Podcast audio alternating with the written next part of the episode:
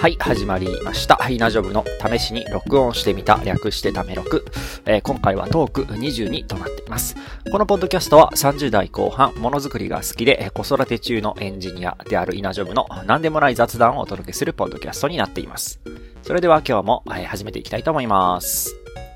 さて、えー前回からの振り返り。前回トーク21では、コンピューターを使ったものづくりの引き出しという、えータイトルでした。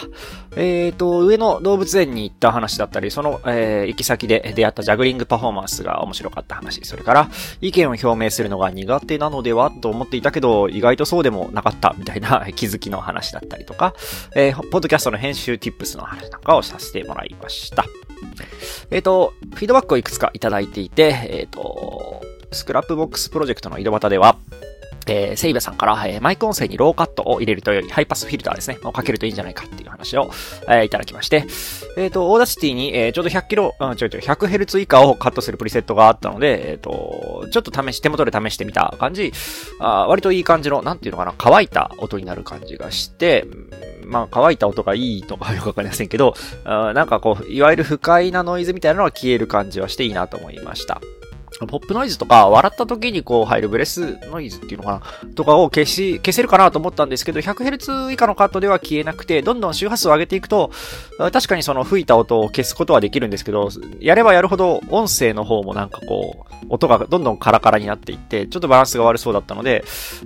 まあその吹いた音を消すほどにはハイパスフィルターの域値を上げてはいないんですけども、え今回も多分この編集をかけてお届けしようかなと思ってます。えーそれから、高見千恵さんから、えーご自身のポッドキャストの編集 tips をいた、えっ、と、紹介いただきました。えこちらね、詳しく知りたい人は、えっ、と、 Scrapbox プロジェクトの井戸端の、え私のポッドキャストのページに、え見にいただ、見に行っていただければと思います。えっ、と、ちょっと面白かったのは、プログラミングを使って音声の編集だったり、えっ、と、動画、動画の編集をされているようで、これは真似してみたいなと思いました。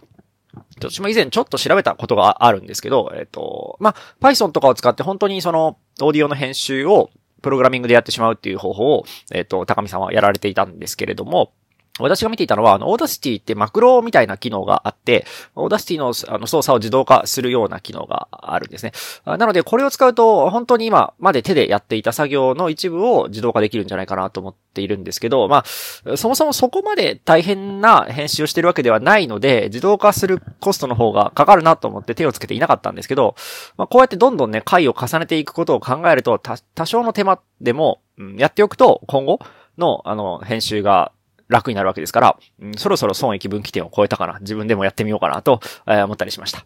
えーそれから、えっ、と、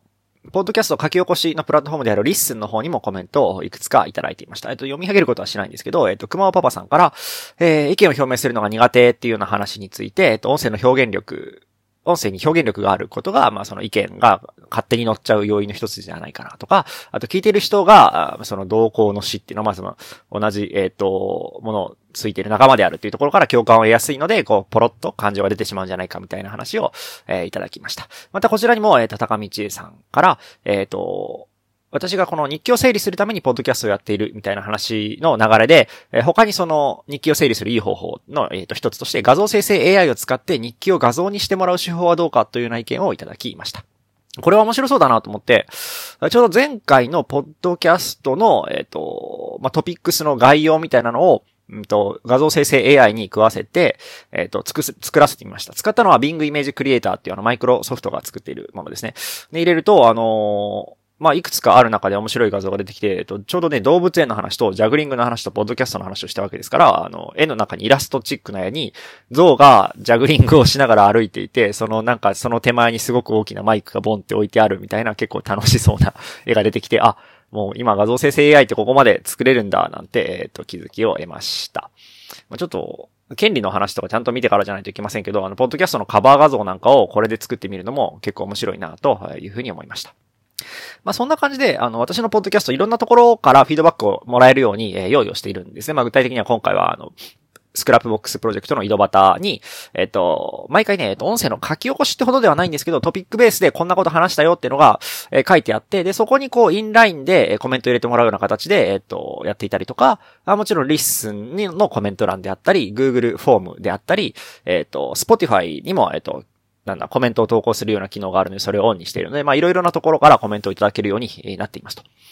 で、ポッドキャストって言えば、うん、なんかお便りっていうイメージがあるんですけど、なんかそれが最適な形なのかなというのは、えっ、ー、と、自分のポッドキャストをやっていて思っているところがあります。なんか個人的にはお便りっていうのは無駄にハードルが高いので、私のやっている Scrapbox 上に整理して、そこにインラインでコメントつけてもらうやり方っていうのが、なんか今風なんじゃないかななんて、思っています。まあ、そこから雑談に花が咲いて、全然関係ない話で、えっ、ー、と、 Scrapbox が盛り上がることも含めて良いことだなと思っています。ただしまあ、私の、えっ、ー、と、ポッドキャストの場合は、えっ、ー、と、 Scrapbox プロジェクト井戸端にジョインしてもらう必要があるので、そこだけちょっとハードルが高いかなと思っているんですけどね。えっ、ー、と、まあ、承認とかはなくて Gmail を使ってログインするだけなので、皆さんお気軽にどうぞと 思っていますと。えっ、ー、と、まあ、といってもね、井戸端は私の持ち物ではないし、実は誰の持ち物でもなくて、管理人のいない謎のコミュニティなんですよね、この井戸端っていうものは。で、自分の知っている中では、最高の非同期コミュニケーションコミュニティだと思っていて、あの、私のポッドキャストに返事をする、以外にも、ぜひぜひ、あの、この最高の非同期コミュニケーションコミュニティを体験するために興味のある方は、入っていただければと、勝手に宣伝しています。まあ、勝手にって言っても、それこその管理人がいないので、何を、誰に、あの、許可を取ればいいのかとかないんですけど、はい。まあそんな感じですね。で、今回、コメントをいただいた高見千恵さんは、おそらく Scrapbox に、その私のポッドキャストのコメントをするために入ってきていただいたように、えー、見えました。あの、入ってきてすぐにそのコメントを書いてらっしゃったので、あなんでとてもありがたいなと、えー、思っています。あの、他の方もね、さっき話しましたけど、ぜひ井戸端に来てコメントしていただければと思います。あの、特に、あの、スクラップボッ X でコミュニケーションするときって、チャットとか音声でのやり取りとは違って、どんどんどんどん自分のしたい話をしてもらっても、誰も迷惑をかけることがないので、自分語りを、えっ、ー、と、つまり私の、その語り、ポッドキャストを、えー、つまみにして、自分の話をどんどん展開していただけると、えー、むしろ、えっ、と、楽しいというか、それで話が盛り上がるんだったら私も嬉しいなと思っていますので、ぜひぜひ来てみてください。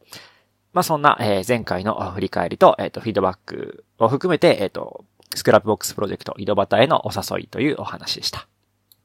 さて、次は、健康の話ですね。かなり回復してきましたね。あ季節がね、安定して秋になってきた。というかもう寒いんですけど、あの、まあ、あの、前回も話しましたけど、季節の切り替わりは無事乗り切ったかなという感じですね。で、相変わらず娘は妻と寝るモードなので、私は朝当番をやってもう一週間ちょっと過ぎたってことですよね。このポッドキャストで。ポッドキャストやってるといいですね。この 一週間単位で 計算ができるので、一週間は超えていますね。はい。それで、まあおかげで私も夜、決まった時間に寝て決まった時間に起きれるし、安定して夜のね、作業時間が取れるようになってですね、あの、趣味とかもできて非常に充実した日々を送っています。あの、妻と娘には感謝をしているところなんですけど、あってはですね。で、えっと、まあ、健康で言うと、あの、ちょっとね、カップ焼きそばに挑戦をしたんですけど、後悔しかなかったっていう話が ありまして、何かっていうと、私あの、前どっかで話した気がする。何話かで話しましたけど、あの、もうね、あの、カップ焼きそばが食べれない体になっているんですね。で、えっと、何かっていうと、その、あとカレーね。なんかお腹の調子が悪くなるんですよ。カップ焼きそばを食べると。で、でもね、カップ焼きそば好きなんで、たまに食べたくなるんですね、すごい。で、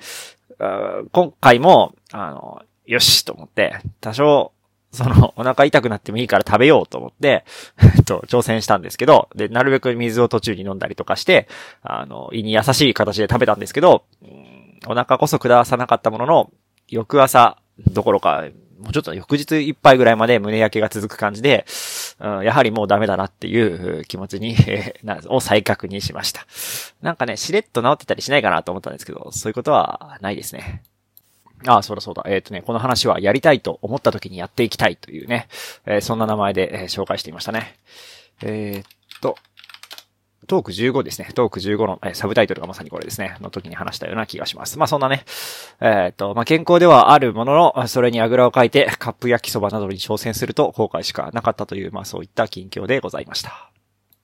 さて次は、日記からのネタですね。と、久々に買い物の話をしようかな。えっとね、骨伝導イヤホンを試しに買ってみましたという話ですね。たまたま先週、ペイペイフリマのクーポンで70%オフみたいななんか破格のクーポンをもらっていて、これは何か買おうかなと思って、まあそんなので買ったものなんですけど、えー、販売価格は1600円ぐらいで、70%オフなんで1120円引きで480円で買えたんですね。これ、えっとなんかね、首にかけるっていうのかな？首に引っ掛けて、えっと、後ろから、えー、耳の付け根のとこを挟むような形の、えー、イヤホンで、まあ、いわゆる骨伝導イヤホンって言われているものだと思うんですけど、えー、買ってみました。これなんで買ったかっていうと、今私が、えっ、ー、と、日常的に使っているものが、Bluetooth の片耳に引っ掛けるヘッドセット。なんかこう、コールセンター用みたいな感じ？わかんないですけど、そういうものになっていて、あの、まあ、家事をするときとかにそれでを使ってポッドキャストを聞いたりしてるんですね。で、えっ、ー、と、まあ、いいんですけど、ジョギングをするときにもちょっと聞きたいなと思って使っていると、耳に引っ掛けて耳だけで保持しているもんですから、ポロッと落ちそうになってしまって走るときちょっとストレスなんですよね。それでその、走るときも使えるイヤホンが欲しいなと前から思っていたので、この骨伝導イヤホンっていうのを試してみました。で、まあちょっとね、1600円なんで怪しいなと思って、えー、買ったんですけど、一応技的マークもついていて、えー、っと、マークも正しそう。それから PSE のマークもついていて、えー、まあ日本で使う胸において必要な、え、っと、認証を取っているもののように見えました。で、えっ、ー、と、説明書には Type-C って書いてあったんですけど、マイクロ USB 充電になっていて、まあ、なんかちょっと怪しい日本語で説明が書かれているのですが、まあまあまあ、えっ、ー、と、で、使ってみると確かに使えるし、ナビ音声は日本語だし、日本向けの製品のようでした。で、使ってみると、あの、骨伝導イヤホン私初めてだったんですけど、あの、不思議な感覚、その耳に、じゃないところから音が聞こえてくる、その、なんていうの、えっ、ー、と、あなたに語り、直接語りかけていますみたいな気持ちになる面白いイヤホンだなと思いました。ただ、うんと、それ、それでまあ、良かったかって言われると、まあ、良くはなかったかなっていう感じですね。いくつかダメな理由があって、えっと、まず低音が全然聞こえないんですね。多分その、骨伝導っていう手法がそうなのか、この1600円っていうその、チープさが原因なのかわからないんですけど、と、高音ばっかり聞こえて、音楽だとシャリシャリしかならないですし、音声によっても、かなり薄、薄いというか、乾いた音っていうのかな？が、だけが通っちゃうので、えっ、ー、と、人によっては本当に音声が聞こえなくなっちゃう人がいたりとかして、何かイコライザーとかで調整をすればいけるのかもしれないですけど、そのまま聞くには耐えないポッドキャストとかもあって、うん、あんまりなという感じでした。あと、なぜか、その、作業しながら聞く分には大丈夫なんですけど、その骨伝導イヤホンを使っって聞くのを座ってやっていると、なんか頭が痛かったり、めまいみたいなのがする感覚があって、これ慣れなのかもしれないですけど、あえてそんな苦痛を伴いながら使うほどのもんでもないなと、えー、思いました。で、まあ、歩きながらだったら大丈夫だったので、ジョギングも一回つけて走ってみたんですけど、今度は、えっ、ー、と、ボリュームが、えっ、ー、と、低すぎて、走っていると、その、外のノイズのノイズっていうか、外の環境の方が大きすぎたりして、ポッドキャストの音があまり聞こえないっていうような、えー、現象があって、えー、まあちょっとこれも向いてないなっていう感じでしたね。あの骨伝導のその振動部分を強く、あの耳の下のところに当てる、手で押さえてあげると、えっ、ー、と、いい感じに聞こえるので、これは私のその顔幅が骨伝導イヤホンが想定しているものより小さくて、うまくその電動部分が当たってないのかなっていう感じはするんですけど、まあでもこう全部一体で作られているものなんで、そ、こうその、なんていうの、その、狭い頭に合うように調整する術もないので、うん、これはもう使い物にはならないなと思って、えっ、ー、と、まあ480円の買い物だったので贅沢は言いませんけど、ちょっと違ったなと思った買い物でした。あの、これがその安くてうまくいってないのかもしれないので、もしその、お手持ちの骨伝導イヤホンすごくいいのがあれば、ぜひ、あの、いやいや、骨伝導イヤホンって一括りに言わないでください。いいのもあるんですっていうフィードバックをお待ちしております。まあ、そんな骨伝導イヤホンのお話でした。さて、次の話題ですね。えっ、ー、とね、先週、あ、いつだっけな、先週のどこかで、えっ、ー、と、 LISTEN トーク、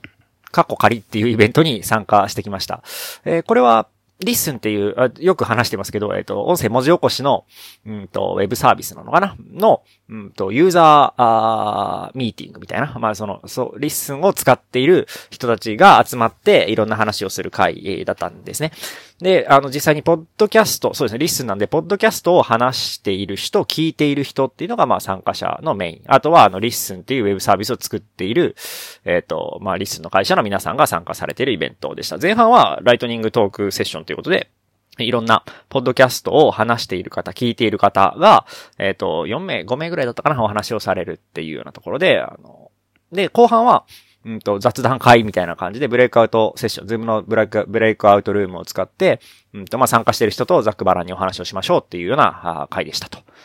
で、えっ、ー、と、まあ、どう面白かったかっていうと、まあ、普段は、その、ポッドキャストを聞くとは言っても、エンジニア界隈のポッドキャストをほとんど聞いていて、他のものって分かってなかったんですけど、こうやってこう、ポッドキャストっていう軸で集まると本当にいろんな人がいるなと思いました。あの、前も話していた、あの、よくお便りをくださる熊尾パパさんなんかはもう、えっ、ー、と、還暦でしたっけ？ね、あの、かなり、えっ、ー、と、年上の方で、えっ、ー、と、まあ、リスナーとして、えっ、と、活躍されてる。リスナーとして活躍されてるってよくわかんないですけど、まあ、いろんなポッドキャストにお手紙を送っているとか、お手紙、お便りを送っているとか。あと、まあ、あの、リスナーの方の中では、例えば普段トラックの運転をしてて、その中で聞いているんだとか、エンジニアではないんだけど、えっ、と、ポッドキャストをすごい積極的にされていて、えっ、と、 LISTEN とかだと、声日記なんていうハッシュタグがあって、毎日声を投稿する、日記的に投稿するような文化を作ろうとされてるのかなみたいなところで、活躍されている方みたいな、えー、方がいらっしゃって、えー、まあそういう人たちの話を聞くと、なんか異文化コミュニケーションっていう感じで面白いなと思いました。あと、ライトニングトークの中で面白かったのは、えー、メディアヌップっていう、えっ、ー、と、ポッドキャストの、えー、中で、まあ、様々な手法でポッドキャストを試しているみたいな面白いプレゼンだったんですけど、特に面白かったのは、えっ、と、チャット GPT が最近音声会話に対応したので、それを使ってポッドキャストを試してみたことがあるっていう、え話があって、それはちょっと面白かったですね。実際にその後、メディアヌップの、その、チャット GPT を使って会話をした回を聞いたんですけど、なんか意外と会話になっているなっていう面白さが、え、ありました。私みたいに一人でポッドキャストをしてて、え、してる人には意外とというか、なんかチャット GPT を相方にしてポッドキャストするっていうのは、まあ完全に一人の人として扱うのはもしかしたら難しいかもしれないですけど、何か補助的な役割をさせるみたいなのは、な活用の仕方があるんじゃないかなと、えー、思ったりしました。で、まあ、あの、面白かったんですけど、なんかこういう、その、音声会話を使ってコミュニケーションするって、まあまあ、久しぶりだったんで、慣れない気持ちもあったし、あと最近ね、私は、もう非同期のコミュニケーションにどっぷり使っておりまして、特に Scrapbox ですね。あみんなもう Scrapbox に来て話そうよっていう気持ちにすごいなりましたね。やっぱ会話とかチャットは、その、なんていうのかな、その、特に、えっ、ー、と、オンラインのものは、えっ、ー、と、その一人が喋っていると、あ、オンラインって言うと、 Zoom みたいなね、オンラインの、えっ、と、会話だったり、チャットだったりは、あの、一人が喋っていると、他の人がそれをずっと待ってないといけないじゃないですか。で、そのために、その話を早く終わらせようとか、端的に話そうとかっていう圧がかかってしまって、なんかこうね、本当に話したいことを喋れてない感じがして、非常にストレスな感じがするんですよね。で、一方、 Scrapbox とかの場合は、先ほどあの、私の、えっと、お便りが良い形なのかって初めで話したところとも関わってくるんですけど、まあ、自分の好きなことをバーって書いていいんですよね。で、見たい人は見てねって、で、そこに分量が、そのオフトピというか、そのページとは関係ない話まで、話が及んだ場合は、そこで切り取って別のページに切り出しましょうね、みたいな、そういう UI になっているので、もう、なんか本当に気にせずに、自分のことを好きな分量を書けるし、好きな時間にみんな見に来れるし、時間を超えてコミュニケーションができて、非常に、うん、いいものだなと思っていて、で、そういうのをにどっぷり使っていると、こういうその制限のある動機的なコミュニケーションが非常に、ストレスを感じるというか、なんか妙な縛りプレイをしているような 感じがするなと思いました。別に、まあでも楽しかったら楽しかったんですよ。ただ、 Scrapbox でみんな話ができると、私としては嬉しいなと、えっ、ー、と、思ったっていう話ですね。で、これはもうね、もう、育休とか、育児を始めたりとか、あの、在宅勤務を始めてからずっと思っていることで、えっ、と、ちょうど先日ね、この前の、えっ、と、土日は Maker Faire Tokyo 2023があって、あってですね、まあ行きたいなと思っていたんですけど、まだちょっと3歳の娘には早いかなということで、参加は見送ってタイムラインを、指を咥えながらタイムラインを見ていたわけですけれども、こういうイベントも、オフラインの良さっていうのがもちろんあるのは分かっていつつ、オンラインの人も第一級で楽しめるような仕組みがあるといいななんて、えっ、と、常々思っていて、なんかこう、じゃあその、 Zoom で繋げますとか、でもいいんだけど、それもちょっと同期側に寄ってるし、何かこう、オフライン、オフラインというかその同期、非同期であることが、えっ、ー、と、なんていう良さにつながるような形での展示だったりとか、コミュニケーションが、あできると、遠隔地の人も楽しめるし、私みたいに子育てだったりとかで時間の隙間を使ってて参加したいみたいな人も、参加でき、しかもその、なん、第一級の対象として楽しめる、その、オフラインの人なんだろう、オンラインの人が第一番のお客さんで、オフラインの人はそれに準ずるというか、まあ見れるようになってるよとかではなくて、オフラインの人もちゃんと楽しめるような仕組みとかがあるといいなと、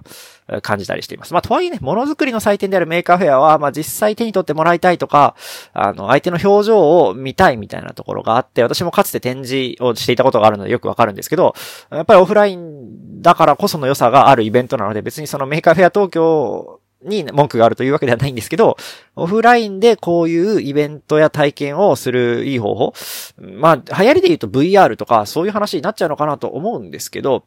でも、その、 Scrapbox とかを試していて、必ずしもそういうその、VR みたいな、現実に寄せていったコミュニケーションが、えっと、ベストかっていうと、そんなこともなくてテキストベースで同期されているとかでも、今ね、 WebSocket とか使ってヌルヌルというか、あの、リアルタイムっぽく、使える。まあ、それもある種、高度な技術、最新の技術だとは思うんですけど、そういう方向での技術を、えー、と使うことで、まあ相手に慣れてる人っていう前提ではあるものの、何か面白い体験というか、オフライン非同期を活かした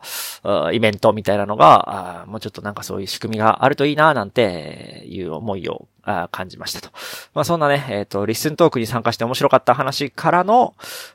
非同期でもそういう体験をもっと充実させていきたい、そういう世の中になってほしいなっていう気持ちのお話でした。で、次の話題ですね。えっ、ー、とね、一個前ぐらいからだと思うんですけど、あの、このポッドキャストカバー画像を少し変えています。あの、まあ、見た目は一緒というか、あの、私のアイコンであるロボットのアイコンがドーンとあって、そこにイナジョブって 大きく書いてあるロゴだったんですけど、えっ、ー、と、まあ、ちょっと、20回も過ぎたので、えっと、リニューアル、リニューアルってわけじゃないですけど、見直そうと思って。これね、確かあの、スポティファイでポチポチって、 Spotify じゃないか、 Spotify のその、 Spotify for Podcasters の UI でその、ポッドキャストを作るときに、ポチポチで作っていけるんですよ。あの、なんか画像アップロードしてくださいって言われたときに、なんかないかなと思って、私のツイッターのが、あの、プロフィール画像をそのまま取ってきて、解像度低いけど、まあいいやろって言って、ポンってあげて、そうするとなんか Spotify が文字を入れる加工をしてくれて、まあなんかユーザー名を入れてくれるっていう最初のプレビューの1個目がこれだったので、もうそれでいいやと思って、えー、進めたものだったんですけど、まあ、まず解像度も低いし、このイナジョブって書いてあるだけでは何のポッドキャストかもわかんないので、あちょっと変えようかなと思って、今、えっ、ー、と、変えましたと。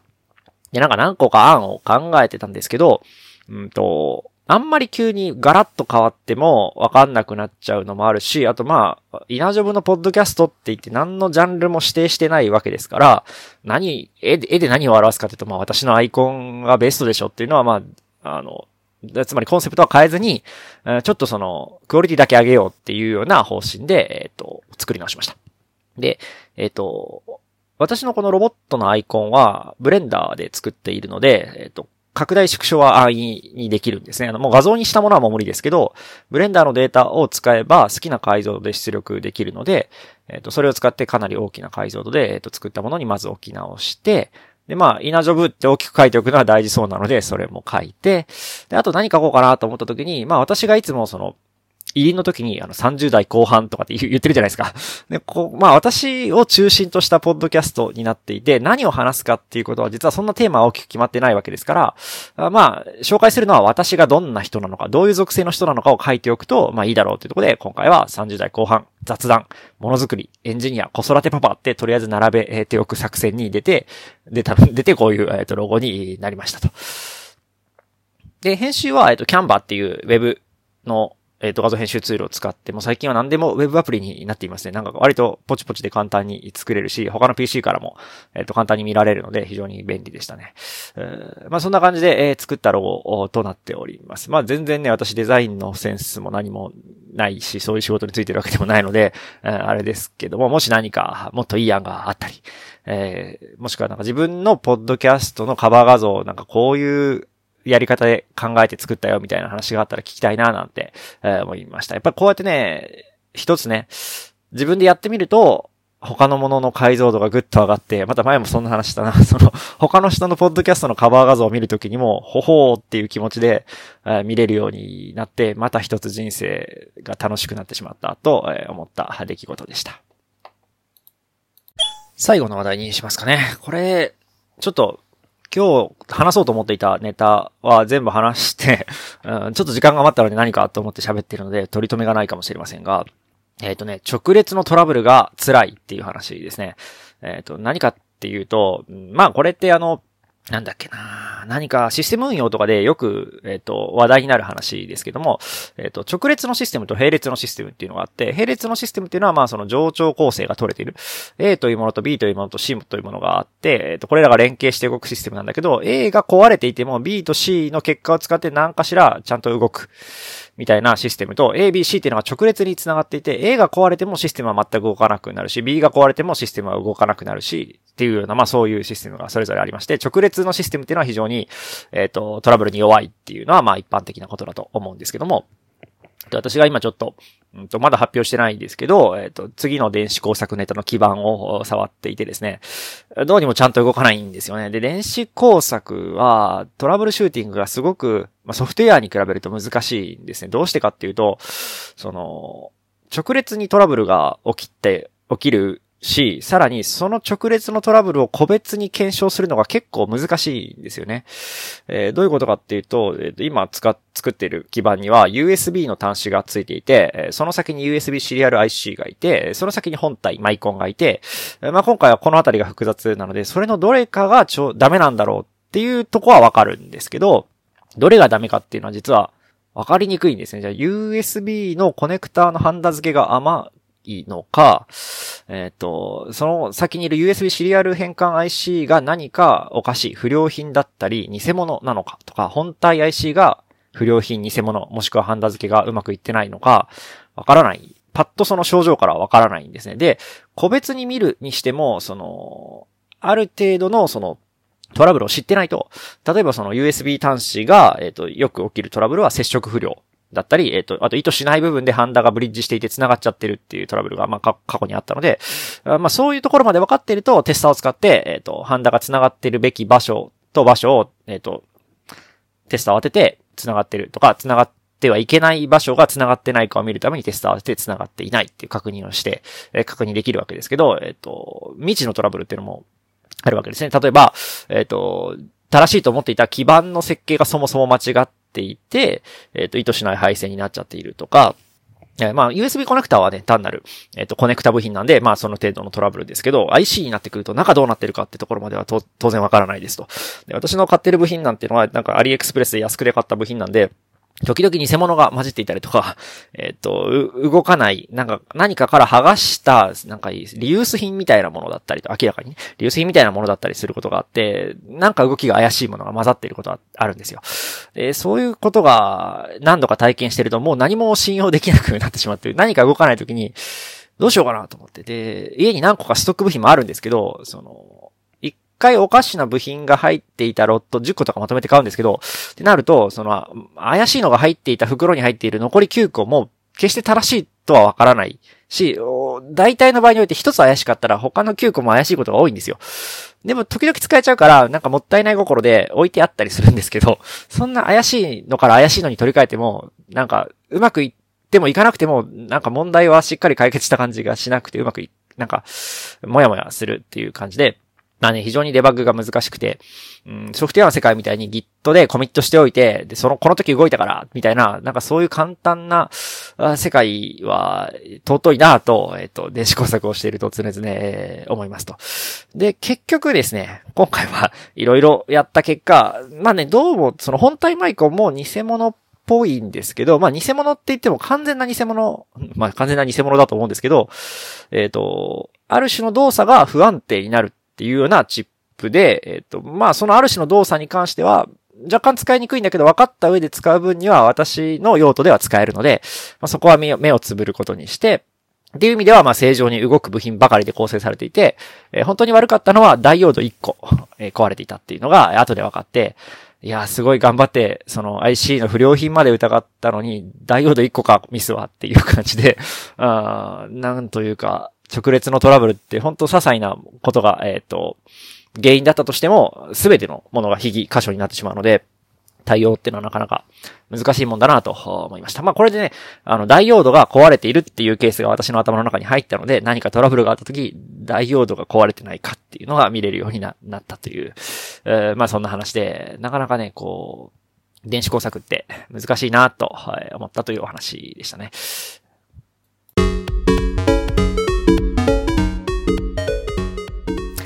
さて、お届けしました。イナジョブの試しに録音してみたためろく。トーク22もそろそろおしまいの時間になってきました。うーん、なんか今週、あれだな。そう、あの、 LISTEN の、あ LISTEN トークに参加して、その後ちょっといろんな人のポッドキャストを聞いてみたんですよね。そうすると、あまりのバリエーションの大きさに、非常に驚いたというか、ポッドキャストの懐の広さみたいなのを実感している、いた中、いた後での収録であったことも影響してると思うんですけど、なんか毎回同じようなこと喋ってんな、自分は、と、な んというのかな、マンネリ化を自覚したっていうのかな、みたいなところがありますね。前、先週みたいにあの、動物園に行ったとか、そういう大きな出来事があると、なんかちょっと喋ってやろうかなっていう、喋、喋ってったぞっていう感じはあるんですけど、今回割と通常運用の私の日常だったねっていうのもあって、なんかこう、実りの少ない回だったんじゃないかなと思っているんですが、もう完全に主観で話しているので、やっぱりそのさっき話したみたいにそのリスントークとかで、その、周りを知ったからこそ自分の自意識が変わったっていうことが大きいのかなと思う、思って、客観的にというか弾いてみるとそんな感じがするので、まあ、そのイナジョブの、試しに録音してみたとしてはいつも通りの回だとは思うんですけど、そのいつも通りのままでいいのかっていう、なんというか自分の中での、なんかこう、会議が今行われようとしているという気持ちですね。でもこういう気持ちになれるっていうことは非常にその成長のチャンスというか、次の一歩を踏み出す、ね、その初体験からしか得られない栄養を求めていきたいというところで始めたのに、何をぬるま湯に使っておるのだという 気持ちに、えなったりもしておりまして、まあ改めてその昨日引き締まる思いでございますとああいうなんか勝手に反省をしておりますが、まあまあまあ。えっ、ー、と、まあでもね、来週も何かしらをお話しできればと思っていますので、引き続きよろしくお願いします。お聞きのポッドキャストプラットフォームから購読ボタンを押していただけると、えー、来週以降の配信が通知されるようになりますので、ぜひぜひ、えー、っと、購読していただければと思います。それじゃあ、えー、今回はこの辺りでおしまいにしようと思います。聞いていただき、ありがとうございました。